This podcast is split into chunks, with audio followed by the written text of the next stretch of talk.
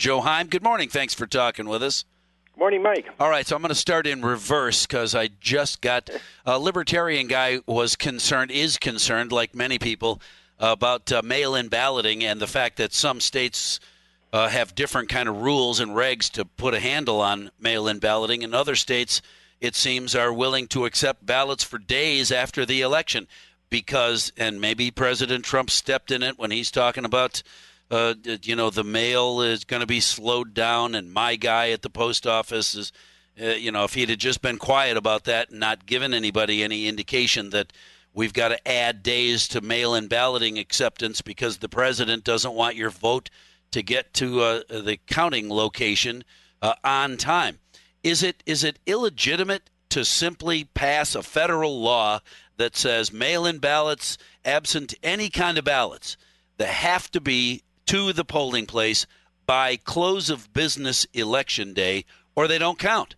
Period. Slow mail, you know, uh, other than some hurricane or some huge thing that no one has control over, why isn't it uh, legit to simply say we have election day, not election weeks? Because the federal government uh, does not uh, want to seem to get involved in this sort of stuff. They could do it, yes, they could. They could uh, either mandate it or make it very financially advantageous to do that. Should they? Uh, should they? I think we need national rules, Mike. I think this yeah. this election we have 50 states, 50 sets of rules, uh, 50 differences. Registration rules are different. Uh, absentee ballots are different, uh, residency rules are different. Uh, if you move from one state to the other, I think you, your head would be spinning. I, I would like to see us have more general rules across the entire country that would be consistent, and that if that could be one of them, that would be fine.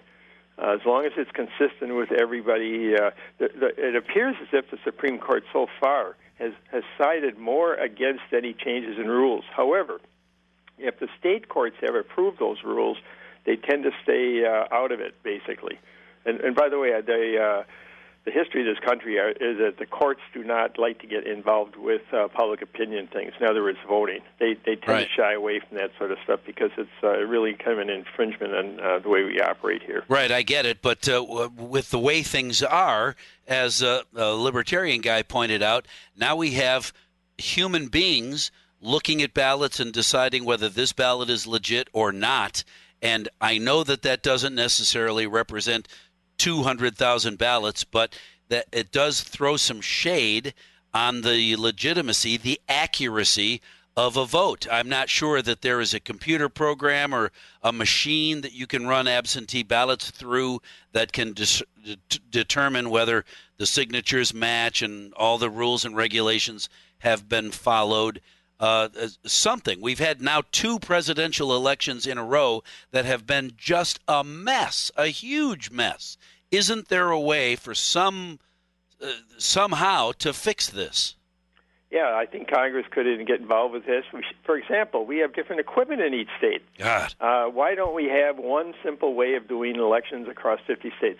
Congress, by the way, has refused to spend more money on elections. They have spent some but they have not spent nearly as much as they needed for this particular situation. Uh, hopefully, Mike, we won't have another one of these. Yeah. By the way, the, that's what we said the last twice. time. Didn't we say that four years ago? Yeah, Congress Uh-huh. wouldn't do it, or at least uh, I should say the U.S. Senate. I'll be honest; it's the U.S. Senate that did not want to pass more money to uh, to ensure that the voting would be more property, and that's that's unfortunate, frankly. Uh, I think I'd like after the election maybe they can relook at this stuff. We need some election reform. We clearly need some reform in this country. Uh, I'll just give you one example. Why Tuesday? Why Tuesday? It's a it's a work day for a lot of people. It makes it very difficult to get to work. Why don't we have a national holiday on Tuesday, or why don't we vote on weekends? There's nothing sacred about this sort of stuff. Right. And, and by the way, it's a felony to vote twice. It's a felony. Do you want to take a chance? Does anybody want to take a chance and get caught at, at uh, committing a felony and end up in jail uh, to, to vote twice? You're not going to affect anybody's election. So what? Uh, there's a good reason why very few people would even try this. Right. Of Well, and in Wisconsin, another listener pointed out in Wisconsin, uh, haven't hasn't it been pointed out that thousands more people voted than are registered to vote? I don't believe that. It's, You don't. Okay. By the way, they, I do remember once in in in the in uh, uh, in uh, I think our our county a number of years ago there was a panel, and part of the reason is you have a number of registered voters prior to the election, but you give new registered voter at the election. So if you have 10,000 people that are registered in advance, and you end up with 12,000 voters, maybe 2,000 registered at the polls. Okay, that's the general reason why that occurs, Mike. Okay. All right. Well, that's not, uh, yeah. know, it's not some kind of plot. Yeah. uh, are, is this election going to be? Well, it may be a plot. It's just not a big one because you're right. When somebody says, "Hey, I saw something on the internet where uh, where in pick a state they found uh, they they found two hundred thousand ballots for one candidate," uh, and I thought to myself, "You you don't accidentally forget that a cardboard box full of ballots, two hundred thousand of them." That's a gigantic box of ballots. You don't forget about that.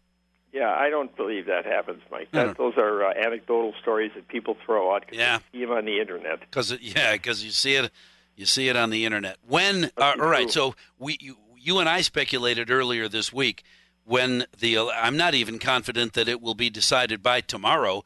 Uh, a listener earlier this morning thought it better be decided before January 20th, or Nancy Pelosi takes the office temporarily. I, uh, I I would agree that that's not going to happen. Uh, there's, by the way, there's some. I don't think that lawsuits are a good way of solving this sort of stuff, Mike. You know, we had lawsuits in the year 2000, and uh, it did not really work out particularly well for the president. You know, the Supreme Court deciding who should be the president of the United States. This is not good for democracy. Well, I can't disagree there.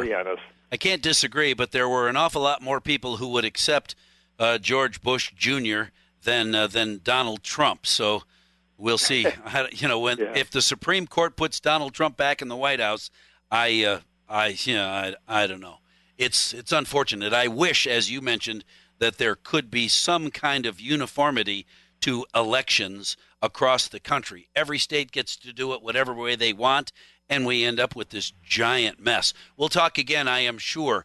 Uh, Joe Heim, thanks for talking with me this morning. I'll be in touch.